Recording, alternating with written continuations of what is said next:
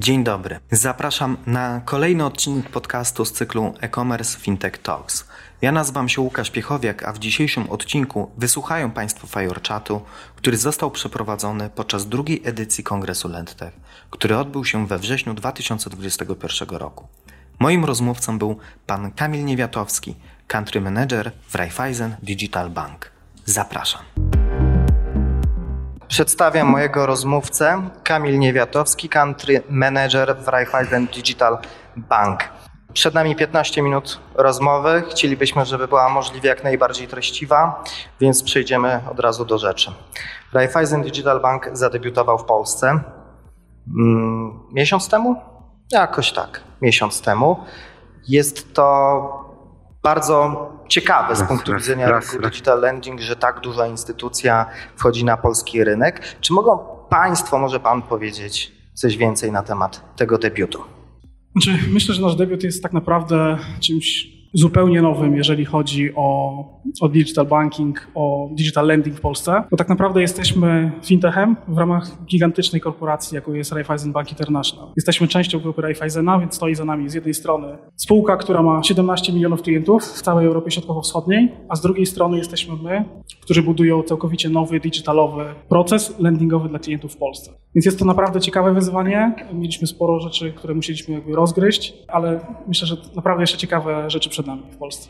A, po, a propos rozgryzania różnych rzeczy, to obecnie są Państwo w fazie Friends and Family, czyli po prostu testujecie produkt.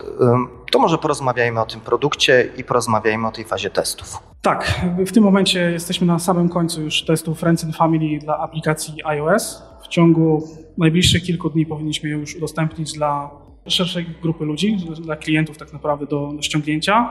I w tym momencie również zaczynamy już też testy dla, dla systemu Androida, więc myślę, że w ciągu miesiąca, dwóch będziemy mogli ogłosić jakby w pełni już start na rynku polskim dla wszystkich klientów, niezależnie od tego, jaki system posiadają. To teraz o produkcie, bo aplikacja jest oczywiście instrumentem, narzędziem. Produkt to jest najpierw oczywiście onboarding klienta, o nim też za chwilkę porozmawiamy, ale też sam produkt kredytowy, mhm. czyli mówimy tutaj o kredytach gotówkowych do kwoty do kwoty 100 tysięcy złotych. Na początek naszym jedynym, pierwszym i jedynym produktem w Polsce będzie w pełni digitalowy end-to-end kredyt gotówkowy dla osób fizycznych. Naszym celem jest, żeby 90% klientów uzyskało finansowanie, decyzję o finansowaniu, a nawet wypłatę w przeciągu 20 minut. 20 minut na decyzję. Na cały proces. Na cały proces. Od ściągnięcia aplikacji do decyzji o wypłacie środków. I z fazy testów wynika, że jest to możliwe. Tak. To jak wygląda ten onboarding teraz? Nasz onboarding wygląda, jest, powiedziałbym, że wygląda charakterystycznie, bo wykorzystujemy wideoweryfikację. Tym się trochę odróżniamy od, od innych graczy na rynku. Postawiliśmy na rozwiązanie, które będzie zapewniało najwyższy możliwy poziom bezpieczeństwa dla klienta. Znaczy, ten klient musi się pokazać, porozmawiać z naszym agentem, który zweryfikuje jego tożsamość. Dzięki temu praktycznie uda nam się wyeliminować możliwość fraudów, a z drugiej strony klienci, którzy będą u nas korzystać z tego procesu, będą mogli mieć to poczucie bezpieczeństwa, że jeżeli korzystają z naszych usług, to ich dane są bezpieczne. Nikt na ich dane nie wyłudzi kredytu. Skoro jesteśmy przy klientach, to też musimy zapytać o nich. Do, do jakiej grupy, na jaką, do jakiej grupy celujecie? Jacy to mają być klienci, jak chcecie ich pozyskać? Bo domyślam się, że kampania na pewno będzie tak, solidna. kampania na pewno będzie. Naszą grupą docelową są tak naprawdę klienci digitalowi, to znaczy klienci, którzy w Polsce korzystają na przykład wyłącznie z bankowości mobilnej. Takich klientów mamy dzisiaj w Polsce około 14,5 miliona, więc to jest już dosyć duża grupa ludzi. Są to osoby, które bardzo cenią sobie oszczędność czasu, to znaczy wychodzenie do oddziału, stanie w kolejce, czekanie na to jest dla nich archaizmem. Są ludzie, którzy nie mają czasu i chcą ten czas oszczędzić, wykorzystując na przykład ten digital, ale to są też osoby, które oczekują transparentnych warunków, gdzie otrzymają wszystko jakby podane na tacy, to znaczy będą wiedzieli dokładnie za co płacą, ile płacą i jak wygląda nasza umowa. Więc ta transparentność w umowie, szybkość, ale i bezpieczeństwo to będą te cechy, które nasi klienci będą najbardziej cenić. Taki powinien być właśnie fintech, taki będzie lendtech. E, oprócz kredytów Raiffeisen Digital Bank być może zaoferuje też inne produkty w przyszłości. Tak, zgaduję, jak tak. Mr. Livingstone. Nie wykluczamy. Na dzień dzisiejszy jakby nie, nie chcemy rozmawiać o tych planach jeszcze takich dalszych, ponieważ tak jak mówiłem, my dzisiaj się skupiamy w 100% na naszych klientach, na ich oczekiwaniach, tak żeby te oczekiwania jak najlepiej spełnić. Dzisiaj skupiamy się wyłącznie na produkcie kredytowym, w przyszłości na pewno dołączą inne.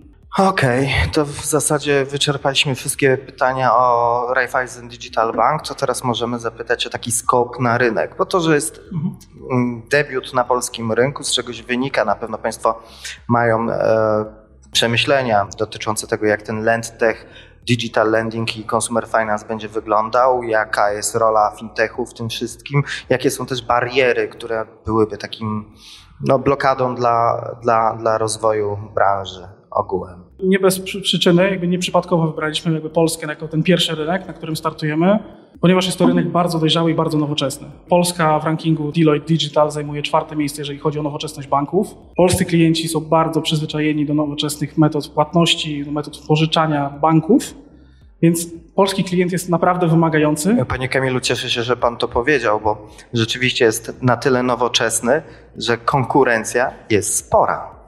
Tak Więc ta aplikacja, e, która jest jeszcze w fazie Friends and Family, jak Państwo zapowiedzieli, to jest kwestia kilku dni, e, czy też paru dni, to ona musi być niezwykle dopracowana.